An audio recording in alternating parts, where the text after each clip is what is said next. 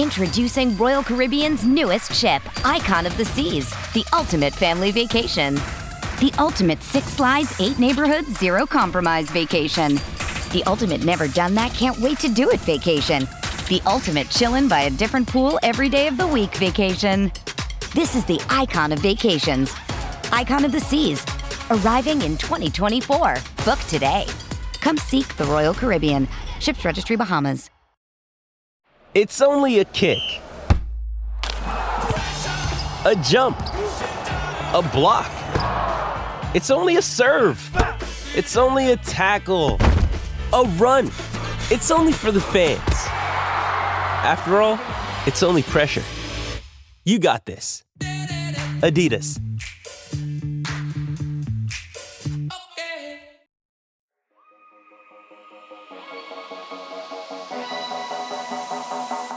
From the center of the hockey universe, this is the Off the Post podcast.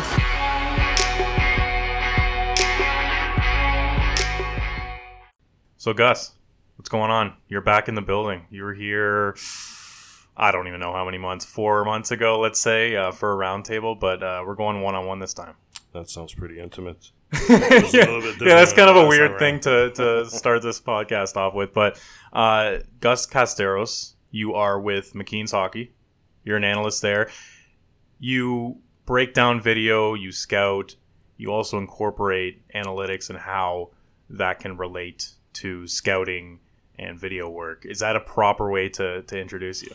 Um, I guess that was probably the way back in the day. I think I've I've I've done less scouting per se. I'm not really in as many arenas as I used to be in the past.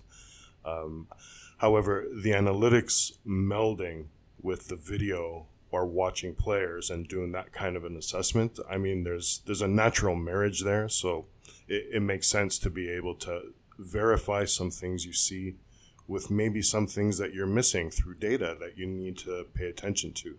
And the biggest innovation for me from the analytics perspective is the ideas that have evolved out of it. Mm-hmm. Things like you don't need a, for instance, a goon on the fourth line anymore um, the skating game, which was kind of evident, but it's nice to see it verified with, with hard data.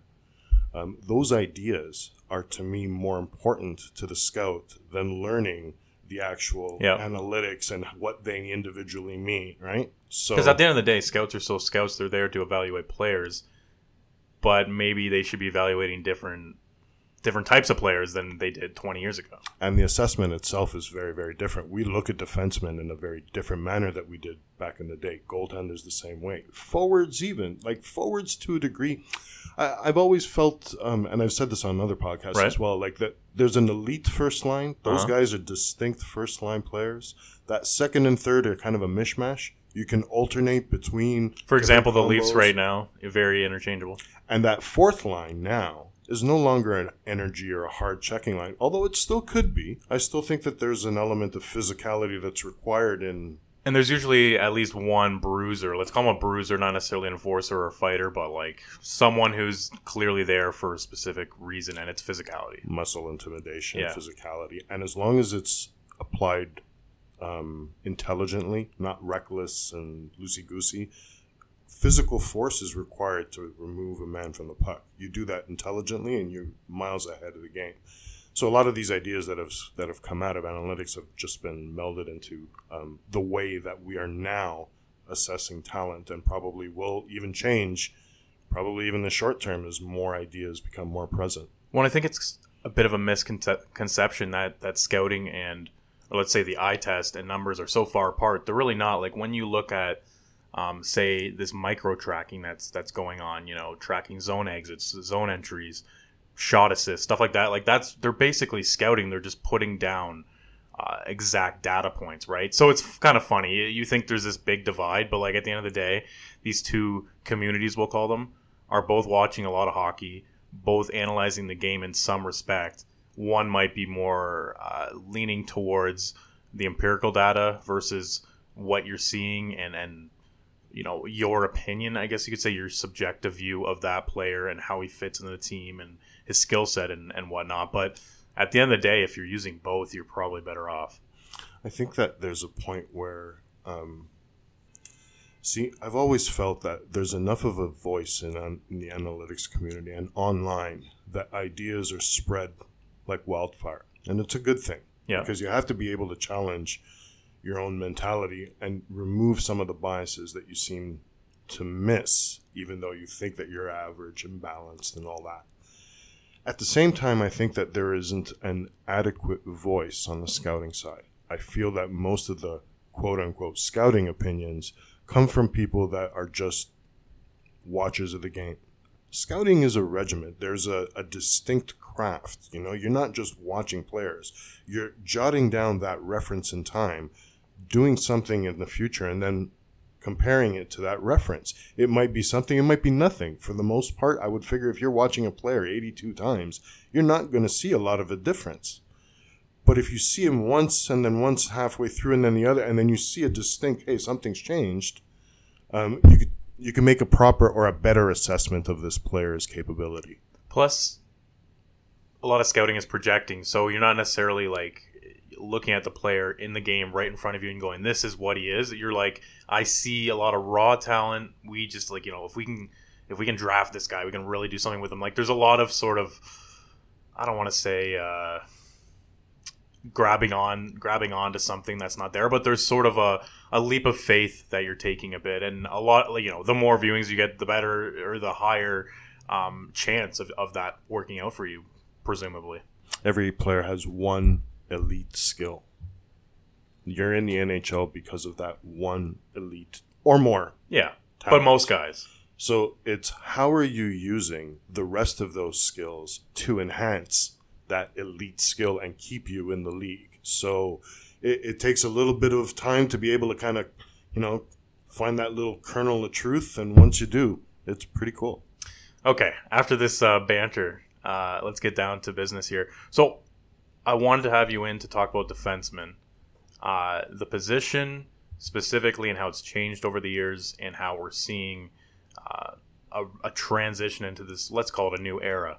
Um, we're already a couple years into it, probably, but a lot of people probably haven't grasped the concept of this modern day defenseman. So we'll talk about that, and then uh, we'll get into who your favorite uh, defense groups are across the NHL, um, and just let's just let's just talk hockey. Um, so with the defenseman, um, you know, the days of, of of the rugged, slow-footed defensemen are basically gone by now. I mean, there's still some contracts out there that are allowing players uh, to stick in the league. There's still maybe some biases on the management and coaching side that are allowing certain players to stay in the league, but perhaps because of this infusion of, of skilled players who are young and fast and skating is such an important part of the game. Perhaps that has pressed fast forward on this development of defensemen. One they need to skate. Two they need to be able to have decent puck skills.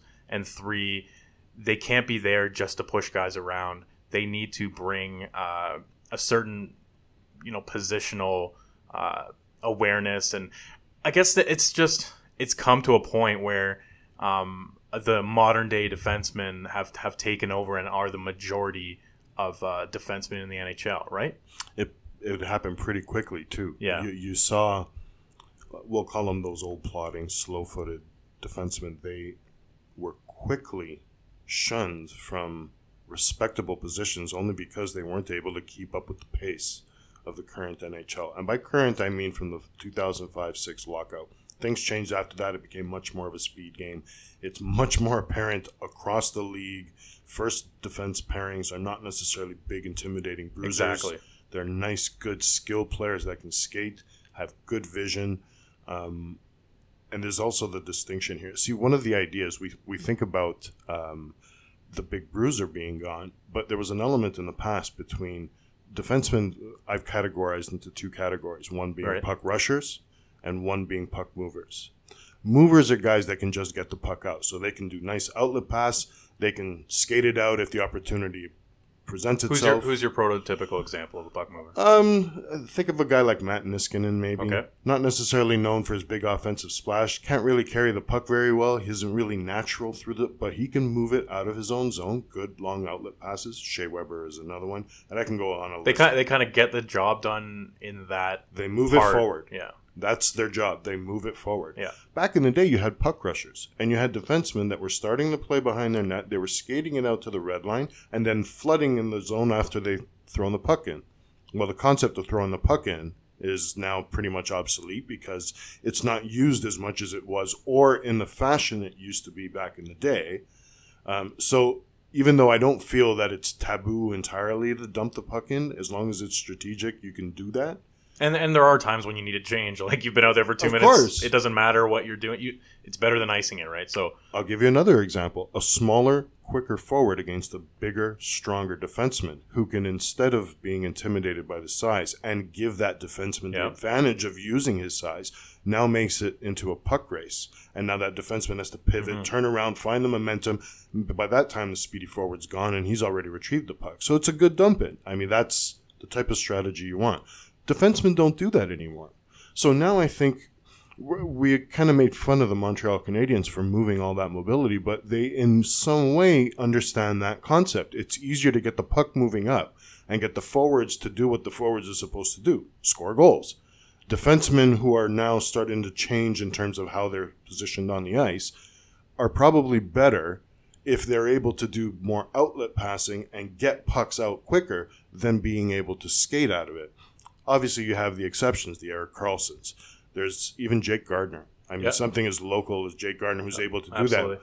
But you don't see him rushing very much because it's a not a necessary skill anymore. So we've taken away the the big bruising defensemen, and we've also started to dwindle with the puck rushers, and we've compressed a whole bunch of players into puck moving defensemen.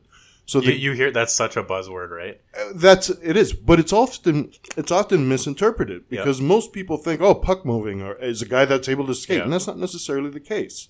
So good outlet guys, and Montreal moving away from PK Subban and Shea Weber probably thought, well, he could give us that ability to move the puck up the way that Subban does in a different fashion, and now we have to figure out how to incorporate this type of player into our system.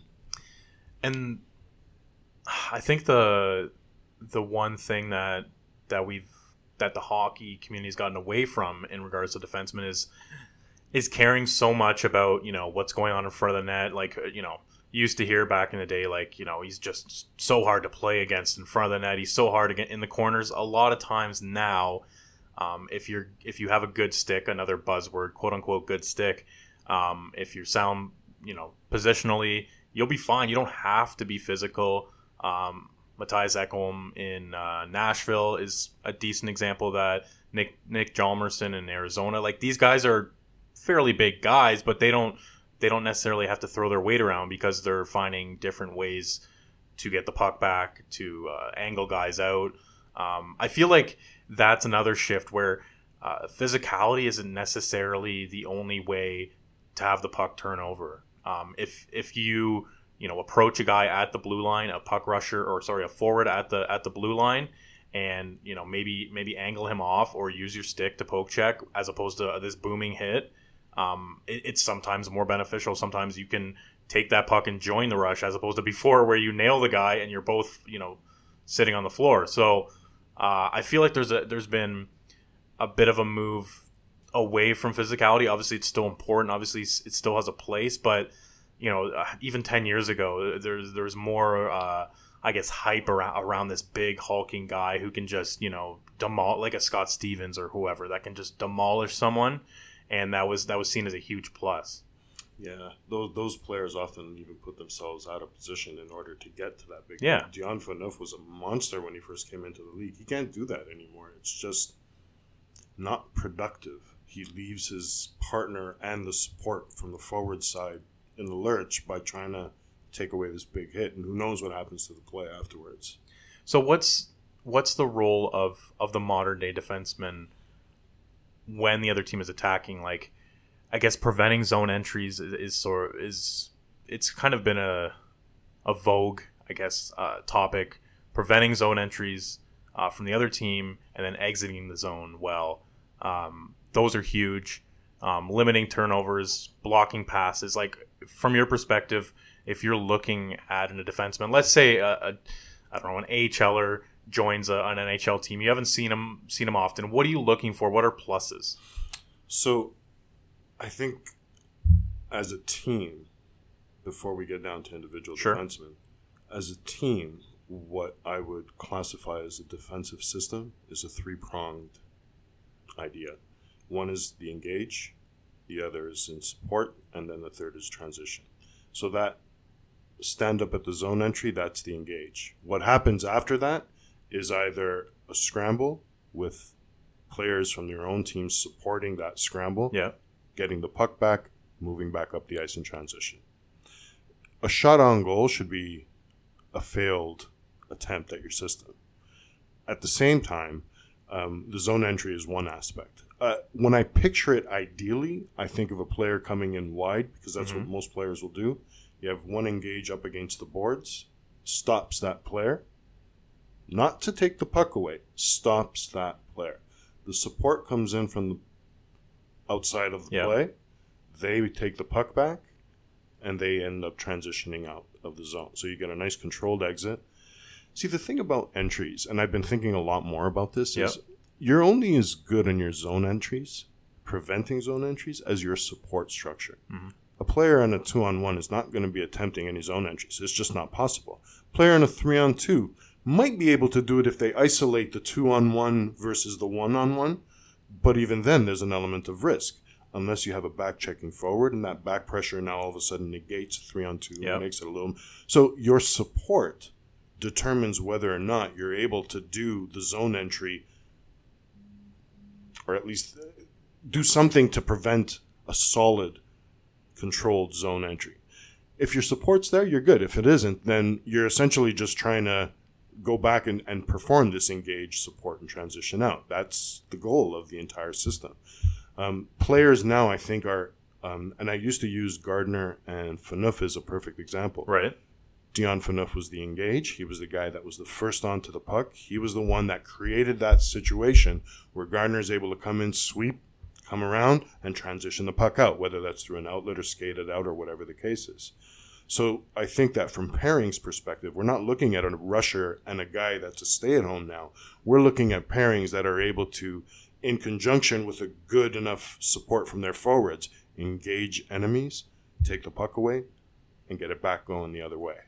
And it's not exactly a new concept, but there seems to be more of a focus on five five players attacking, five players defending. Whereas, let's say, I don't know, thirty years ago, it was like the forwards rush the puck and the defensemen are just sort of like you know waiting at the red line essentially for for the the play to come back. But it's more of you know, there's a lot of covering each other. You know, a guy a guy pinches on on uh, for, you know defense to uh, to the offensive zone. There's someone covering him. Like there's there's a lot more interchangeable elements uh, involved now, and I think that's that's that's entertaining, and it's also probably more efficient overall to have um, a fluid system. Uh, what do you think of? I guess uh, you know uh, the if if, if you have a five man attack and a five man defense. Um, you could label it, and everything's going well. You could label it total hockey. You could label it whatever you want, but it is it is an interesting uh, plan of attack, I guess, or, or scheme uh, to take if, if you're a coach, because at the same time, uh, not every player is created equal. Not every player is is as uh, proficient on defense as he is on offense, and vice versa. So it's you're sort of playing with fire unless you have you know these versatile players, right? So, what I would figure coming out of all of that is um, kind of leads back to that element of support. And the example of a player pinching off the point and having a forward Yeah. or somebody covering, that element of support. If I'm an opposing coach, as a way of breaking down the other team, the support element is what I'm trying to focus on. I want to remove that guy from being able to cover the point or get somebody there so that if they're expecting the puck to go back. Like you're you're attacking that support element Right. to break it to being able to give your team some kind of a distinct advantage. Um, teams that play that support layer best um, are likely the ones that have the most success because you're backing somebody up in the offensive zone. You're playing defense in the offensive zone without the puck. So you're doing something to engage somebody with a puck. You're trying to get the puck back through support and numbers.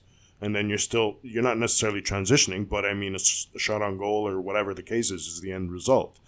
So you're still doing those three little elements. You're just making sure that that support layer is solid enough that you're able to walk off the point. You're not questioning it. It's just become automatic. And then I, I always say it's not about the system, it's the structure within that system. Okay, explain that. So structure is the fluid, the fluidity that allows a system to breathe. It'll Okay. expand as much as it's required, and then it'll contract as much as required. So you're not rigidly going one person at the top, two in the middle, two in the back end. You could fluidly throw a third guy up the middle and back, depending on the situation. So it's the structure of how players interpret where they should be positionally within your system um, that allows teams to be creative enough without the puck. Penguins do a fantastic job of it. That's why they're Stanley Cup Well, that's the thing is, you know, we've been told, and and the evidence has been there, and who wins the Stanley Cup, that you need these, you know, rocks on the back end. You need a number one defenseman, or you're not going anywhere. Last year, Penguins, mind you, they have Crosby and Malkin and Matt Murray. Um, but they win the Stanley Cup with really just a misfit group of defensemen. Chris Letang is gone. He's supposed to be the guy that, that, that keeps it all together, that is out there for 30 minutes in the playoffs. So you think that can coaching sort of um, hide uh, defensive problems that, and, and I mean defensive uh, personnel problems? Like if you're throwing out a defense core of Maatta and uh, who else they have? They had Hainsey. I can't remember. Uh, Brian Dumoulin. Dumoulin, like a lot of probably three, four, five guys, not not not, not first pairing guys, um, getting heavy minutes. Um, so can good coaching from Mike Sullivan sort of hide that? Well, I think that it enhances it specifically because you have players that are still trying to do exactly what is on what I'm saying. You have a guy that's trying to engage the, the puck carrier. You need that support from your forwards. If you have a ragtag group of defensemen, which the Penguins were last year, and even the year before that, it, it's Yeah, they've never gonna- had this, you know, all star back end. And even as far as I recall, as the game was somehow changing, it's not like they always had a whole bunch of puck rushers and all. It was always kind of an immobile crew that just got pucks up the ice. But when you had Crosby and Malkin and guys that were able to just skate it out on their own, there's a compensation factor there. Um, but the Penguins were able to do things like, I, for me, I felt the most distinct characteristic was the fact that they were able to get pucks out of their zone and into center so that forwards were able to make the puck battles in the neutral zone rather than in the defensive zone. You've limited some risk. You've actually created a potential offensive situation because icing has changed too. You're not getting it Yeah. down the ice anymore. And you don't want to put it into the other team's zone because that can cause an issue because the goaltender can get it. You knock that puck right into center ice and you have your forwards rushing out. And now all of a sudden there could be an odd man rush. You have power by numbers. There's your support layer if you put want to put it. Right? Yeah. Um, and then you're transitioning right into offense as soon as you win that puck battle. If not, you are in a position to defend your blue line with a proper support layer and have a better chance of thwarting some kind of a controlled zone entry. So it all kind of ends up coming back to it. It depend that personnel that you have. A coaching staff should be able to decipher what they have back there and use those skills to their advantage rather than starting to prevent. Prevent defense is death. Once you start allowing the team to circle and navigate and, and, and and do things on the outside just so you can kind of protect your house and uh, prevent goals. It's, it's a little stuff. too conservative or a little too passive, right? It's just not the way that the game is played these days. We'll get back to the show in a moment. First, a message brought to you by Indochino, the largest made to measure menswear brand in the world. Now, I'm a pretty casual guy. I'll go for jeans and a t shirt over shirt and tie most days. But there's still weddings, there's still formal events, so I've always had to have a suit, at least one, maybe two. In the past, it was always a hassle getting a suit, but with Indochino, I got an hour with a stylist. He took every measurement you can think of, answered all my dumb questions, and I left satisfied. Three weeks later, in the mail, I received my new shirt. Indochino is making it easy to get a perfectly tailored suit at an incredible price. You can choose from hundreds of top quality products and personalize your suit just the way you want it. Here's how it works.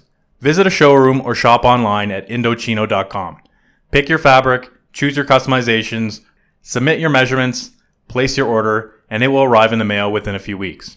This week, my listeners can get any premium Indochino suit for just $499 Canadian at Indochino.com. All you have to do is enter the code off the post at checkout. That's off the post, no spaces.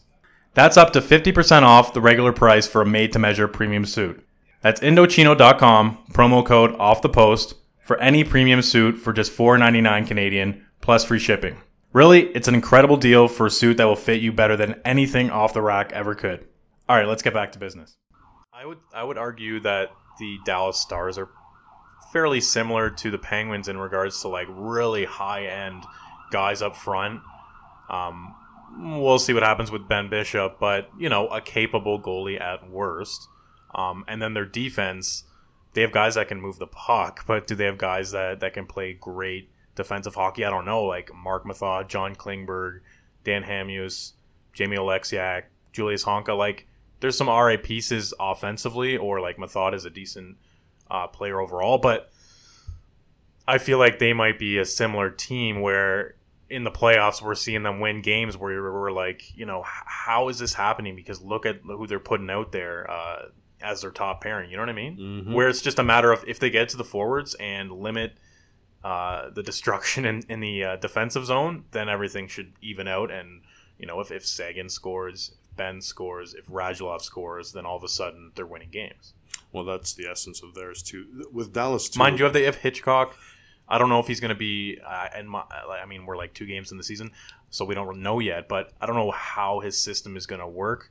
If it's going to, you know, uh, if it's going to support uh, this offense heavy team on paper because it's a defense oriented system, or if he's going to change on the fly and go, okay, I have to use these these players uh, the way that that they should be used. Mm-hmm. I, I'm from what I've read, Hitchcock's approach now in Dallas. It seems to me it's going to try to be a bit more of a um, zone time in the offensive zone system. Okay, yeah. Try to get and limit the defensive zone time, which I guess is a decent concept. However, you know, offensive zone time doesn't score goals. You're trying to score goals. So you score more goals, you don't need to worry about spending that much time in the offensive zone. Um, no, while Hitchcock is kind of known to be a bit more of a defensive oriented, Yeah. um, to me that was a bit more of a prevent and quick strike. So you let you let the rush come to you, you thwart it, and you go back quickly, and you hopefully take advantage of you know the missed transition or whatever the case Right. is. I'm not really sure though. I mean, I, I'm not I'm not sure what to expect out of a group that not isn't isn't as inherently defensive, but can really rush that puck. So you have the players that you mentioned. You have guys like uh, the Klingbergs and and Hunkam is just coming on into Yeah. his own, but he could do the same. Um, at the same time, the one thing I do like about that Dallas Blue Line that we haven't really mentioned is those players. They could play within that first five foot band within that blue line Mhm. at the top of the zone, which is just as vital now as it is defending in your own zone because you're keeping that puck in and, and creating pressure in the offensive zone. Yeah, they have quick sticks, and I think they're smart enough to pinch appropriately. and just plain puck skills. Things Yeah. like just hand movements and, and stabilizing, getting pucks out of their feet or along the boards. Or hand eye, if, if it's clearing an attempt, they knock it down. Like You little it. things like that Yep. end up paying off. That's important. Keeping the puck in and having no use for a regroup Yes. is it puts your team in a, in a positive situation right off the bat. I, I, I'm not really sure what to expect out of Dallas. Yeah. I'm hoping that I think that they become a little bit more mobile and, and but I have a feeling that they might end up resorting a little bit to what the Penguins are doing and just trying to get pucks out to speedier forwards and having them move. That seems to also be a very um, common yes. tactic amongst teams now. You don't have to worry about dumping the puck out, but if you're going to do it, try to get it to the neutral zone. Yeah, the neutral zone has become everyone's favorite uh, zone these days. Um, who are some of your favorite defensemen across the league? I mean, uh, if we're looking at strictly the best defensemen, you got to consider Karlsson, Doughty, Hedman, Keith. You could name 'em- a couple other guys, but who are your favorite to watch, to analyze? Guys that you just you get excited about when they when they come on the screen. So I know that there's a lot of talk about Rasmus Ristolainen online. It, it, it's become a bit of a wedge. You know, what is he? Is he good? Is he not? Right. Um, I, I think that there's a lot of offensive potential in terms of he can create and produce a lot of points. Is he really a very good defenseman? You can kind of debate the merits and lack thereof of some of the decisions that he makes. So while I feel that he's probably an interesting guy to keep an eye on, um, I don't feel that he's the best defenseman in the league.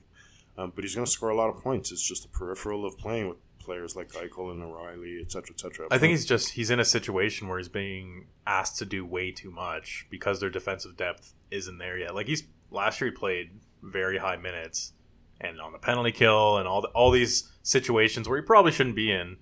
But if he's like you know a top pairing defenseman with a guy who can save him here and there, like we talked about, this sort of puck mover with a stay at home, um, that might work for him down the road if if if Buffalo surrounds him with the right guy.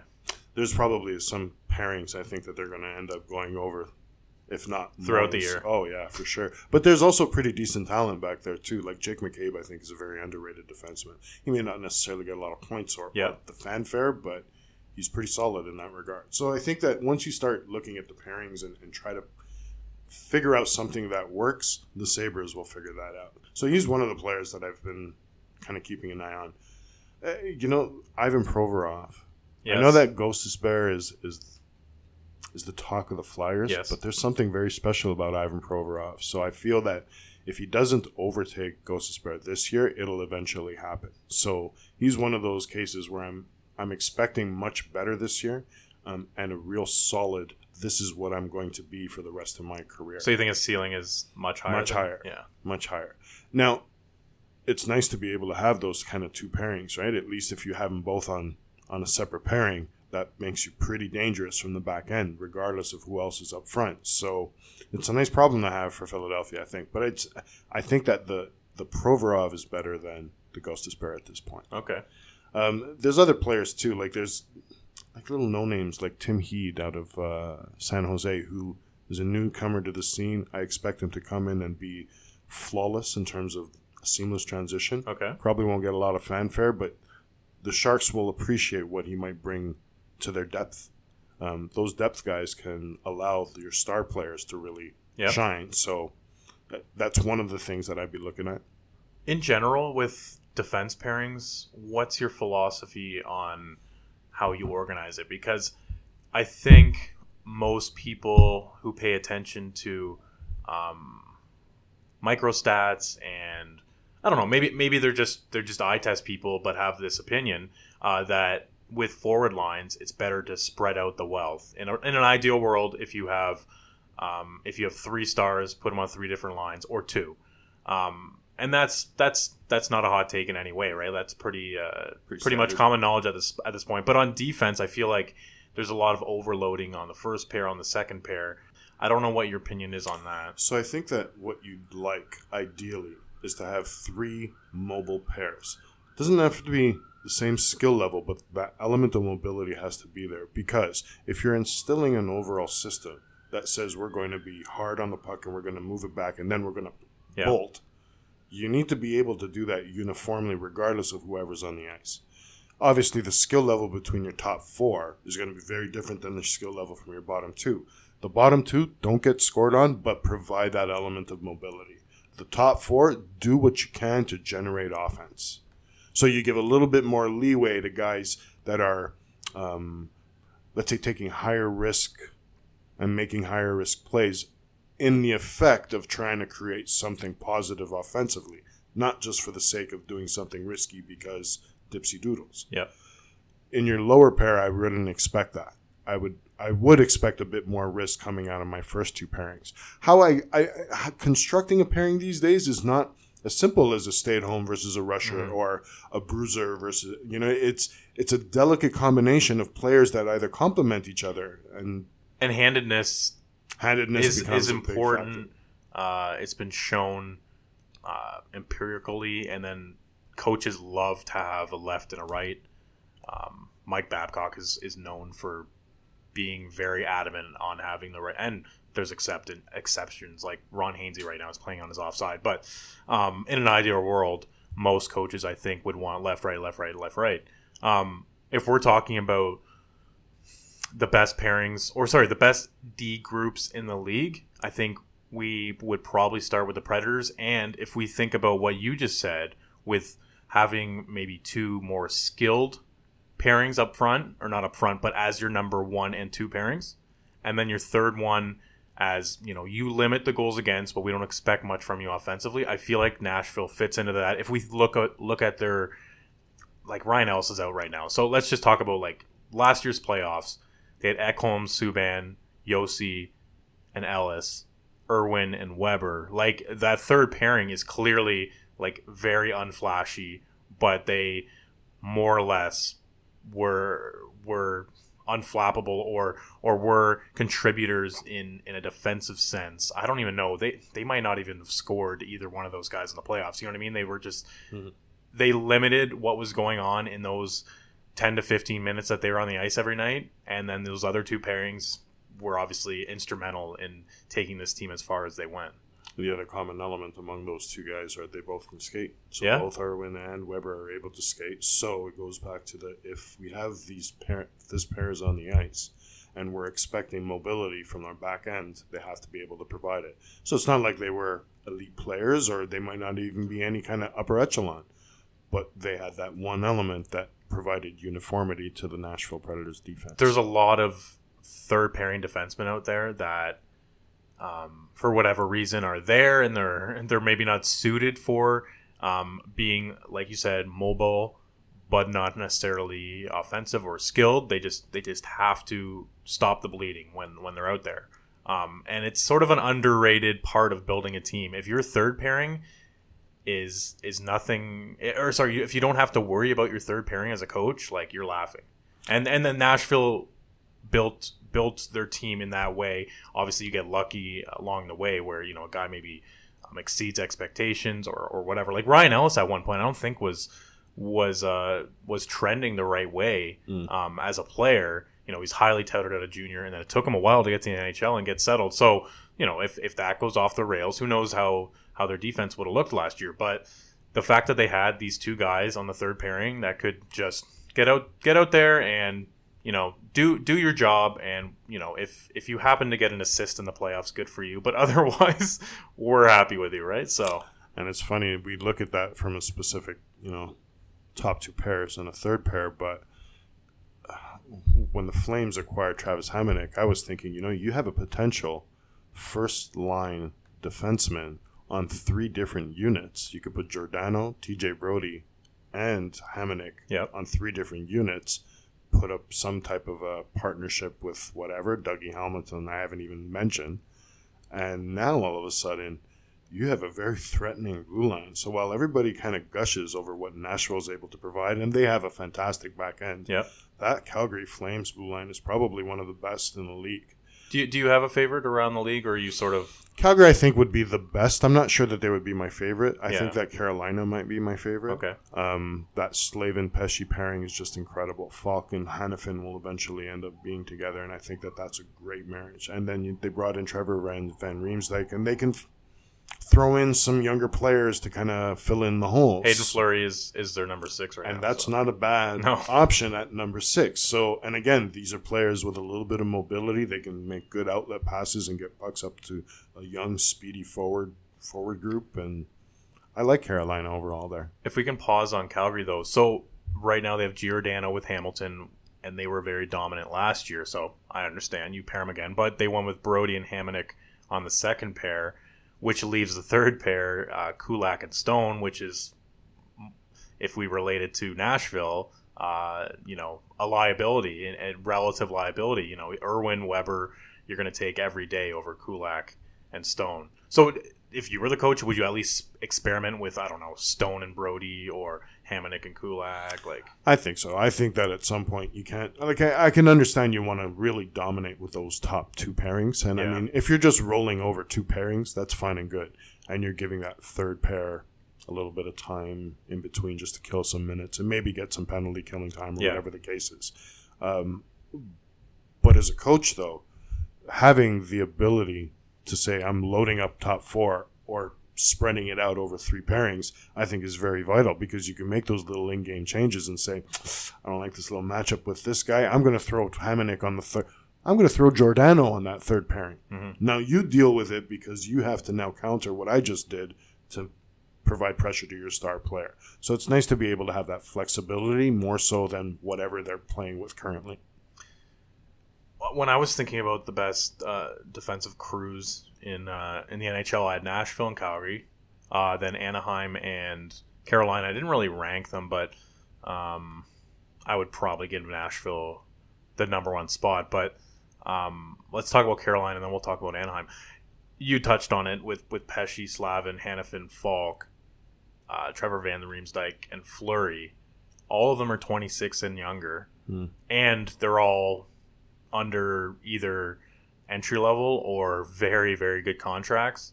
Um, they have a, the potential to to grow together and to be a dominant. Like not many teams I feel grow from the from the defense out, and that's what Carolina has decided to do. Whether that was, and I think it's probably a mixture of you know their draft picks just happening to work out on the defensive end, and maybe leaning towards uh, building from that that point in general as a, as a strong point. What, what do you think about that? Is do you think that's a uh, a recipe for success if you have uh, your focus on the defensive end, Well, or not necessarily defensive end, but the defensive group? if you have this if you have the personnel to be able to do that and you see that's the first question because it's one not easy to acquire you can't acquire really good defensemen they just don't move Yep. that often enough but you do have enough in your system that you're able to project at some point saying you know these guys and players are no longer waiting three four years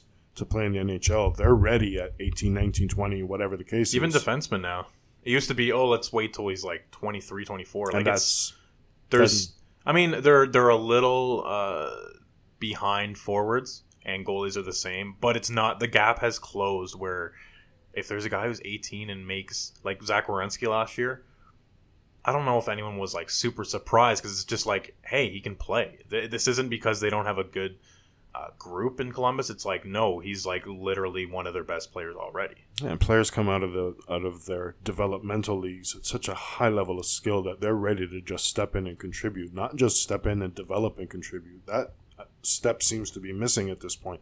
Werenski was a fine example, and you know he he smashed in the Calder Cup uh, uh, the previous spring, so there was already a little. Yeah, I guess they knew what they had. Yeah. And you're kind of thinking, okay, this guy's going to step up and go into the NHL now, and he's been great. And all of a sudden, now he's at the biggest stage.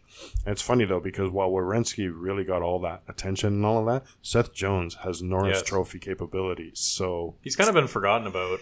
yeah, Like you, what was his draft class? Um, was it Barkov was two? Who was one? Am I thinking of the right class? He wa- like I know I know Jones went fourth. And I he think dropped. I think Drysaddle was three. I don't know if I'm doing the right class here, but anyways, he dropped, and he's sort of been forgotten about, right? moved from his original team for a valuable. Well, that's the in thing. He's also been traded. Yeah. Um, and again, it's hard to acquire a really good defenseman. Look at what they had to give up in order to acquire him. So it's an expensive proposition all the way through. So the Calgary thing, we were, um, I'm sorry, the Carolina thing is great just simply because of the fact that they were able to get a lot of homegrown, controllable talent. And that's pretty, pretty much the key. If you can give them enough term and money that you can grow all of them together. Well, and if you include their forwards too, they have like no word of a lie, like ten players, all inching, you know, developing, uh, all sort of moving in the same direction, and they're going to hit this peak, and they have a ton of cap space because they are a team that doesn't have a ton of money to, to deal with. Um, but when when that time hits, like look out, this team is going to be. Um, I think it'll be one of those things where you know, not it's not this year, maybe not next year, but the year after. Uh, Ron Francis, Bill Peters are going to really see, you know, all of it come together. All their hard work, like it sounds cliche, but all their hard work paying off uh, in these really lean years. Like they've had some. Last year they were an RA team, but like the year before that they're terrible, and and this year they're everyone's favorite sleeper pick, and a lot of that comes down to that defense. Like, and and it's not a secret right now because a lot of people have been talking about it, but Brett Pesce, and Slavin. These are two guys that that got locked up in the summer, seven and eight years, I believe, and uh, at very reasonable deals, and that's going to give them a ton of flexibility financially moving forward. Also, add the fact that they solidified their goaltending from the abysmal state that it was last year. Oh, that's year. that's that's the Darling. biggest news from the summer. yeah, getting Scott, So Scott you Darling. give you give the Hurricanes a little bit of, uh, man. You know, if if the stars do align, there's some pretty interesting things. And it's funny because the, the two teams we've been talking about are the ones that I feel are the dark horses: the Carolina Hurricanes and the Calgary Flames. Those two teams start catching fire, start understanding the the the concept between scoring a lot of goals and you know staying within that nice balance. Man, I'd love to see a Carolina Calgary final. Well, that'd be interesting. Going back, going back a few years there, with with Seth Jones, I just looked it up. So he was fourth. MacKinnon went first. Barkov went second. Mm-hmm. Drouin went third. So I I was on the right page, but I could not think of the first overall for some reason. you were close. But I remember it was MacKinnon and Jones for the whole year, back and forth. And I don't remember what happened on draft day, but I believe a bit of it was positional. You know, oh, I don't know if we want to take this defense when We don't know what he's going to be. I wonder if uh, if if this coming, I guess it's next year in 2018 with Dahlin and and this tantalizing talent who's at the start of the year he is considered the number one prospect. We'll see what happens over the course of the season, but if he keeps it he keeps it up, I wonder if on draft day if that position the positional question comes in into into a factor or if we're at a point now where it's like you know we see how important defensemen can be. Erik Karlsson was a perfect example last year in the playoffs. Maybe teams go, I kind of want an Erik Karlsson that can carry a team. Literally, like him and Craig Anderson were the only reason that they had any business being in in the Eastern Conference Final. Like I, I you know what I mean? Like it's such a weird league where like one thing happens and all of a sudden everyone's like, oh, you know what? Yeah, I mean, uh, I could see that happen to us. Why don't we draft Dahlin when when we could be drafting a forward? We're going to go with the best guy available. Who cares what position?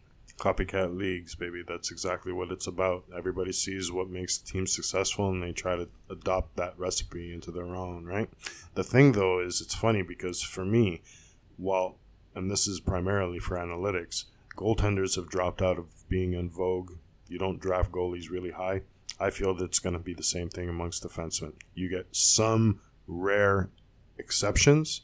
For the most part, you probably shouldn't see a lot of defensemen. And I'll be even more specific Sure. you might find a generational talent like Erik Karlsson. Karlsson was drafted 14th overall. You just don't know. But there might be those candidates that are worthy of a top five spot. But do you really need a defenseman that you're a little unsure of between six and ten? Here you're aver- you're getting an average NHLer. You're hoping that they would be a good scorer or some type of an asset. Do you really think that a defenseman, the way that we see the average pointing out is really valued so high to be taken with a 6 to 10 pick and i feel that that's going to be one of the other things that we're going to see we're going to see a lot more defensemen shift to either the bottom of the first round or completely out of it and start moving into the second and third rounds Yeah, I guess this draft coming up next year will be a good case study for that because it's supposed to be heavy on on talented defensemen. So maybe maybe we see some teams sort of zig when other teams are zagging, and they go, "Well, let's load up on defensemen. Let's see, you know, let's try to do it the Carolina way, if you want to call it that." Um, that's situational um, perspective can probably put defensemen in vogue again for Yeah. that one draft yeah, yeah, that's possible. yeah.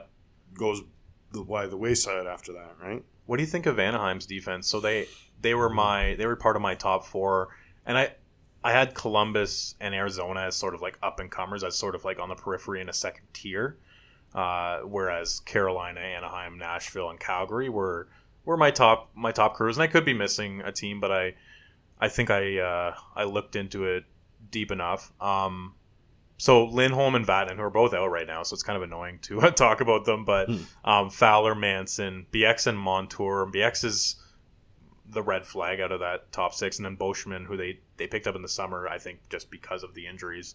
Um, so that's their top seven right now. Um, they're, they're they're they're deep and they're relatively young. Lindholm is amazingly only twenty three, Vatanen twenty five, Fowler twenty six.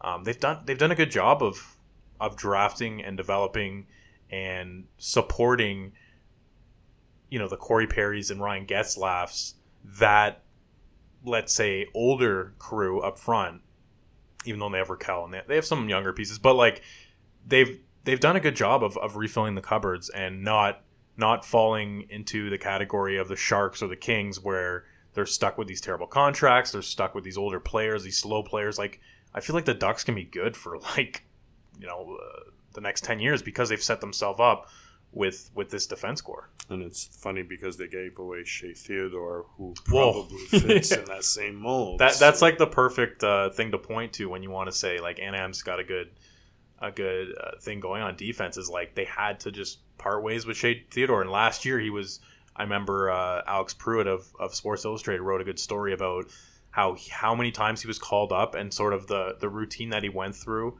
uh, he was playing in San Diego and Anaheim like it was like you know one day he was there one day he was he was here he was all over the place and and and it wasn't really a detriment to him. On most other teams, he would have been, you know, a fifth a fifth guy, a fourth guy. Like it kind of depends on what you think of Shea Theodore, but that that really said a lot about their their depth. and now even I- I mean I haven't had a, a big viewing sample, but uh, like you, you see a little bit of I'm going to call it a bit of a prevent. They just they want to make sure that they can remain that they can maintain that mobility. So the Montours, the Mansons, the Fowlers. They want to make sure that they have that presence at the top of the zone. Same three players. Now the Beauchemin is a bookmark. Kevin Bieksa is probably limited in his time overall. If they could have found or do find a replacement, that's likely to just go by the wayside. Um, so what Anaheim has done is put questions in my head. Can Vatanen recover? Can Lindholm recover? Can they recover this season? And does it really matter? But are they going to be the same players that they were prior to injury moving forward? And if they are, that's going to be a damn fine blue line. Well, with Bieksa, he's in his last the last year of his contract, so this is their this is their That's final it. hurrah. Yep. And I know that they've been loyal to him, and I mean he's getting paid four million this year, hmm. dramatically overpaid. Um, Anaheim's always been one of these teams I, I just can't get a good read on. I think that they're going to stink and they come out smashing. And then I think that, oh, yeah, they're going to be great. And then they just stink it up. And you, game to game, they're hard to, to really read. it's difficult. Yeah. Corey Perry's off to a good start, but I don't know if we should be surprised by that. Um, with last year, he just like hit a wall with his with his shooting percentage. But um, what do you think of what Arizona did this summer? Because they really shored up their defense. It was it was talked about, but I think it was still a bit of an underrated storyline coming out of of the summer where. John Chayka just went, "Hey, why don't I acquire NHL defensemen?" Where last year it was uh, it was a wasteland. And it's incredible, too, because it kind of goes back to that mobility. Jason Demers is a great mobile second pairing guy. They got that Oliver Ekman Larsson. Doesn't really matter who they put. They got rid of the guys like the Connor Murphys and and and like I mean Murphy was a decent enough player. He'll do well in Chicago Yeah. too, but he wasn't going to do that in Arizona. They needed an upgrade in order to just be average.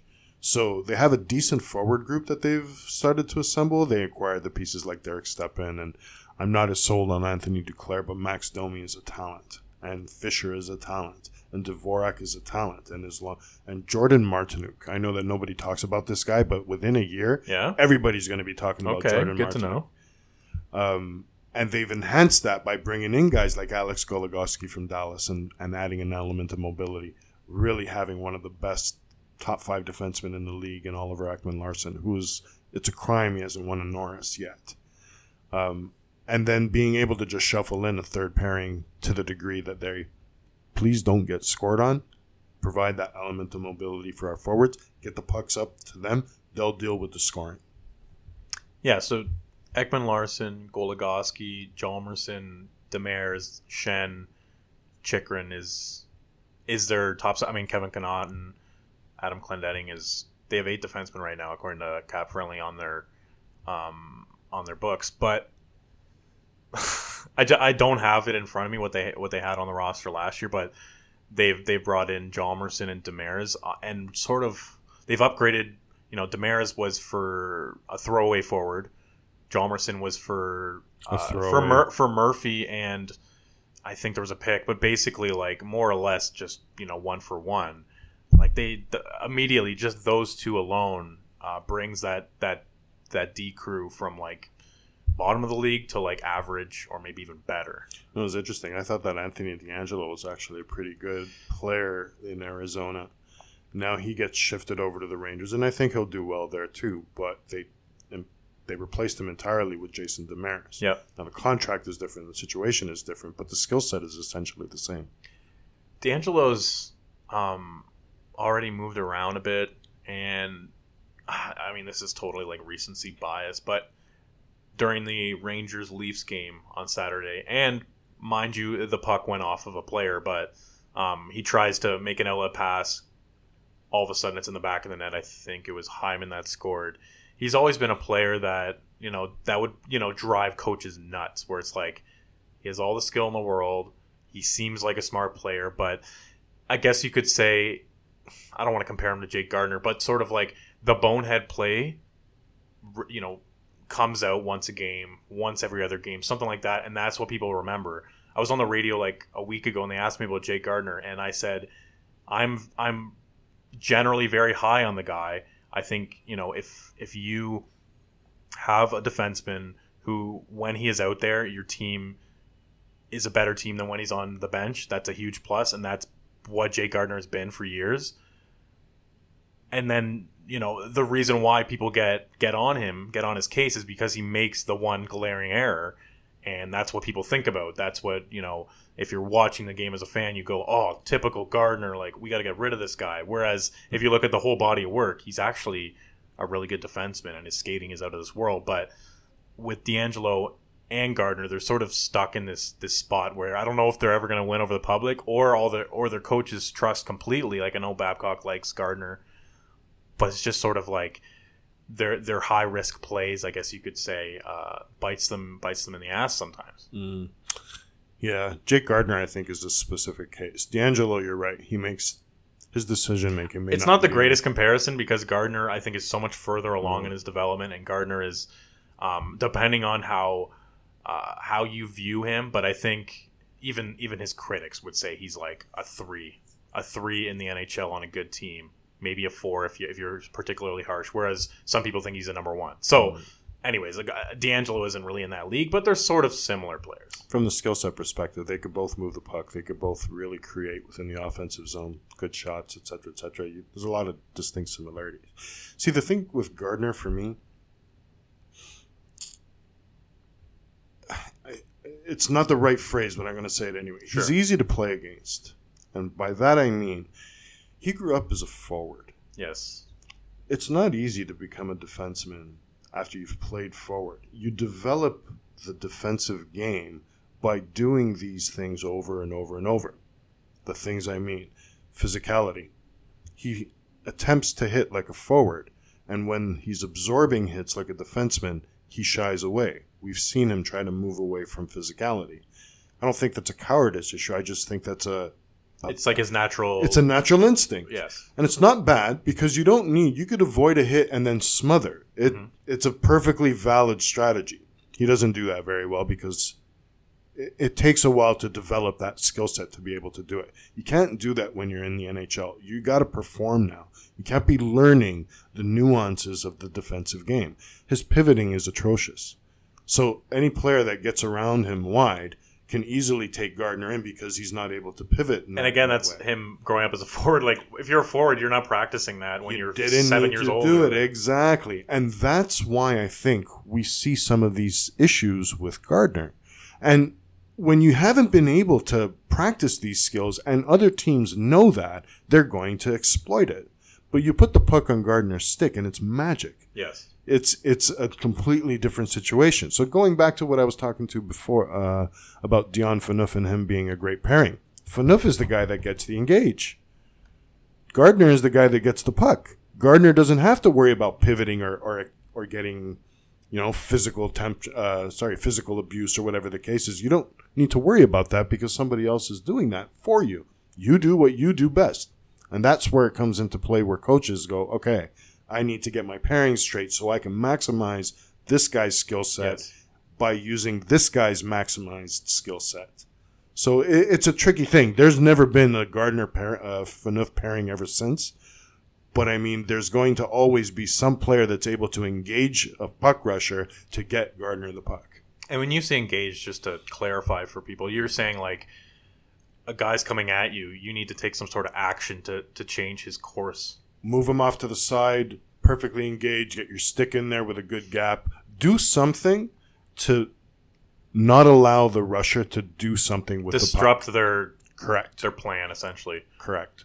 Um, do you think that a guy like Gardiner, like there's a couple guys around, like like Gardiner's maybe not a good example, but Brent Burns, Dustin Byfuglien, they're sort of rovers, are they not? Are they not guys who, if you put them on forward, and uh, Byfuglien's played forward, Burns has played forward, but they haven't in years. Um, if you put them on forward, do you think that they're they're still capable players, or do you think that they're in the right spot as defensemen? Because they're sort of in the middle somewhere. That's funny because Brent Burns really gets a lot of the credit for this, but it was Dustin Bufflin that really became the initial rover. You know, he was that secondary piece between the forward unit and that, that last defenseman who was able to integrate himself with the forward unit but still able to play defense when required.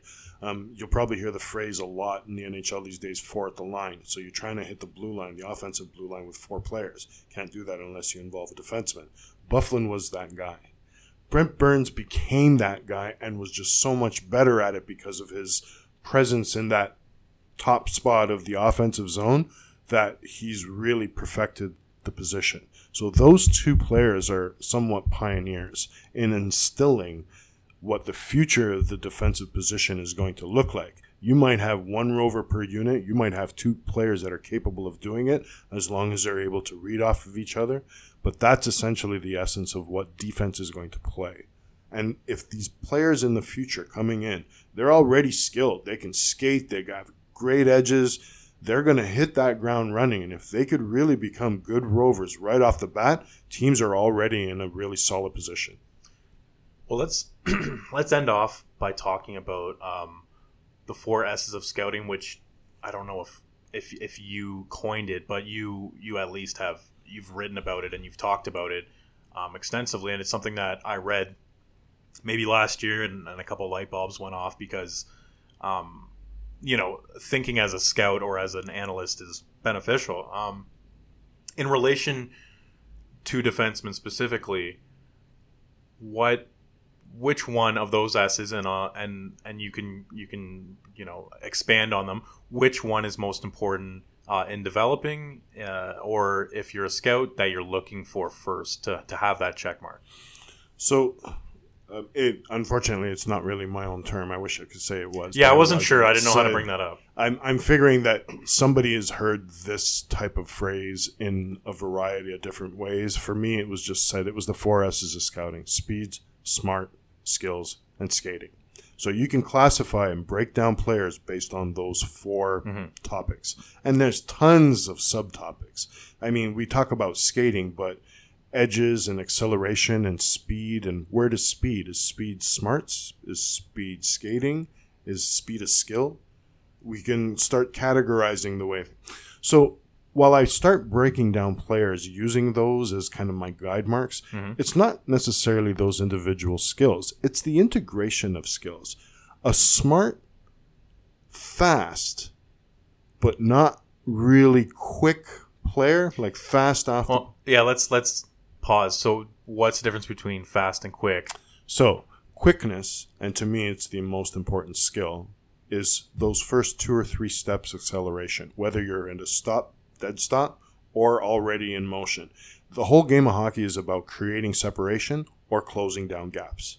So you need to be able to do that with two or three really quick steps, maybe a pivot here and there, but those first three steps are vital. And that's why McDavid is so oh, that's so fa- perfect. he's so fast because he's so quick. If that makes sense, like right off the bat. that that second goal in the opener. The reason why he had this small window and just bursted wide open is because you know once he got the puck on his stick, he was gone. Those first couple steps and those crossovers and the way that he, I mean, he's you know he's immortal basically when it comes to skating, but um, that really shows that like quickness is everything. All of a sudden, he has a breakaway for half the ice. So now imagine having a player that can do that and be that explosive, but doesn't have the hands or the creativity to be able to finish what he's begun. So what good is it? essentially. And That- I'll, I'll just interject. When when I was in London co- covering the London Knights, Andreas Ath- Athanasiou was just starting out, and the common thing I would hear from scouts is like his skating's out of this world, but his his mind and his hands have just not caught up to that. So he'll get a breakaway and he just fumbles it, or um, you know he, he- he's wide open because of his skating and he can't one time. Like it's just one of those things where it came to McDavid very naturally. Athanasiou has uh, has come along and, and is a is a good NHLer, mind you. He should probably figure out what he's doing this Another year story, and but- play some hockey.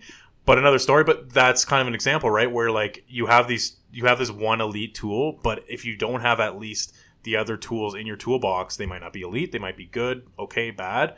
If you don't have them at all, like you're, it's useless. I call it. Well, I have two prime examples of that. One is Antoine Vermette. All skates, no hands. Second one is very dear to a lot of Leaf fans. Unfortunately, it didn't work out last year. Michael Grabner. Yes, All speed, yes, no hands. Perfect. Yes, And then last year he goes and surges with a shooting percentage that's just god awful and, and tries to prove everybody wrong. But but that's essentially the thing. You can't just and and speed is a very misunderstood element too. I, I don't need players that can break, you know, the 10 second mile or whatever the case is. I need players that are able to play within a certain pace. That pace is NHL pace. When a player comes from the AHL up to the NHL, that's the first thing that I'm looking for. Can they maintain that pace? Um, you don't have to be fast or skilled. You just need to be able to play with the turns, make sure that you're constantly in a position of support or, or attack or whatever the case is. Um, pace is a misunderstood element as well. So I find that that first two, three step quickness and pace being the two most important things that I look for in a player, regardless of whether they're coming out of junior, the AHL, or even currently in the in the NHL. Um, but th- it's the integration of skills that I think is most most important for defensemen specifically. I used to think that it was just skating, and now everybody's a good skater. So edges, things that are going to possibly be exploited by forwards. We talked about Jake Gardiner's pivots. Pivots are very important. Um, smarts, and I can't quantify smarts. You can quantify it after the player's made Yes. the play, but you're essentially looking for are they making the right moves? Are they playing within the confines of their, their system? When they freestyle, because players freestyle out of the system all the time, Yep. coaches go nuts. What do they do? Do they come back and, and like mindlessly just go back to their positions, or do they compensate by placing themselves in the position that was vacated in order for that player to be in their support? There's those elements. So for me, a smart, mobile defenseman with a little bit of puck skill, especially if that skill is really prevalent at the top of the zone, is more important to me than some of those defensive defensemen or a big, strong guy with a big, long gap that can't really produce all those elements that we just discussed. Um, you have those exceptions, Brandon Carlo in, in, in Boston, big, hulking guy with Yeah. a lot of mobility and a gap that's like it's incredible. How do you not? How do you try to get in there, right? Um, so they're very different from from what I think we used to use to develop, or sorry, to assess defensemen. Yep. And I feel that probably even within the next few years, that still is going to evolve. There's tons of things that defensemen have brought in now that they hadn't brought in the past. Four to the blue line. If you want four to the line, you need to be able to have a player that can a skate, skate at the same pace.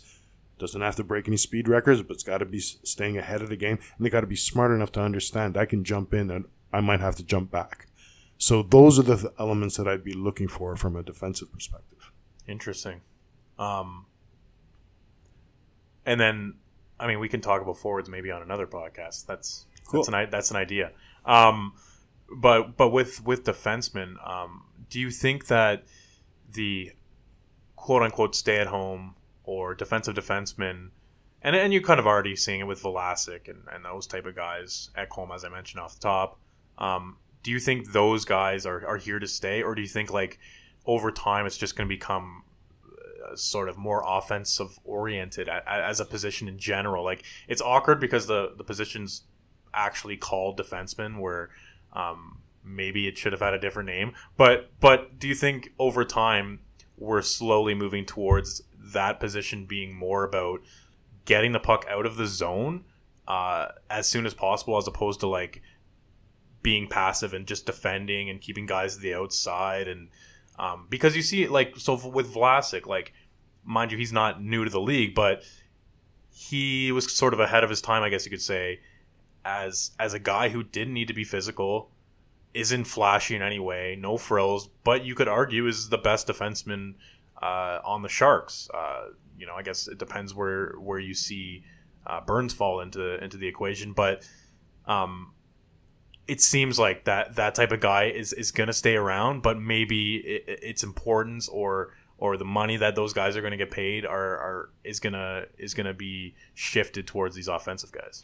So I think that the the definition of defensive defenseman from now moving over um, is that player that does the first thing to initiate the transition. So it's not big plotting guys that can't skate or don't have any mobility. It's those guys like the Vlasics that does that first initial step to allow your team to be able to get the puck. While I think that a shot on goal is not the end result because it never should be the end result of any defensive system, a shot on goal from a perimeter where a goaltender has plenty of time to be able to capture, even bubble and cover it up, that's fine. I can live with that. But a defensive defenseman has to be able to do something to help his team get that puck back. So that is what I would look for for defensive guys right now. Vlasic is probably the mold. Um, there are other players that do like Pe- well. you could say Pesce is one, Adam Larsson and Edmonton. Slavin is actually much much better than that. Um, you could go down the list. Dion Phaneuf is a pretty decent example at this point. Um, Shea Weber in Montreal, Mattias Ekholm in Nashville. You could go down the list and go like even a guy like Ekblad, who's really a bit more Yeah. offensive, has a decent enough defensive side to be able to provide that type of play. So they don't have to be defined by it. Although if that's all they bring to the table, then so be it. Assuming that they're not just defaulting to some type of prevent you know, protect the house kind of garbage that that gets you goals scored against, then yeah, that's essentially the type of player that you're looking for. Awesome, Gus. Thanks for for coming by. I think uh, we went down a road and then went, uh, you know, took a couple of shortcuts and then went went come back came back on the road, a couple detours. Um, how can people find your work? Because uh, I'd like for people to follow you and and and uh, hear your takes uh, daily or whatever weekly. Um, your Twitter is Uh, at Kats Hockey with a K, so K A T S Hockey. Um, I'm going to be providing a weekly, maybe a little bit more on Maple Leafs Hot Stove specifically for Great. the Leafs this year. Something I haven't done for a long time, so I kind of I'm looking forward to providing specific Leaf stuff, not day to day coverage Yep. of game stuff. That that other better people are doing that kind of stuff. Yeah. Um, I just want to try to provide some other type of insight, see how much video we can get in, do a little bit of different analysis. Um, I write on McKeen's every once in a while, and I have a weekly column on Rotoworld. awesome. You're all over the place with the fantasy hockey, the video, the anal- the analysis. Yeah, well, you know, Seems like your wheelhouse. you gotta have to, you have to be able to kind of move around and, and wear a different hat these days, right? Yeah. You should know, right? yeah, exactly. All right, thanks, Gus. Pleasure is always mine. Thank you.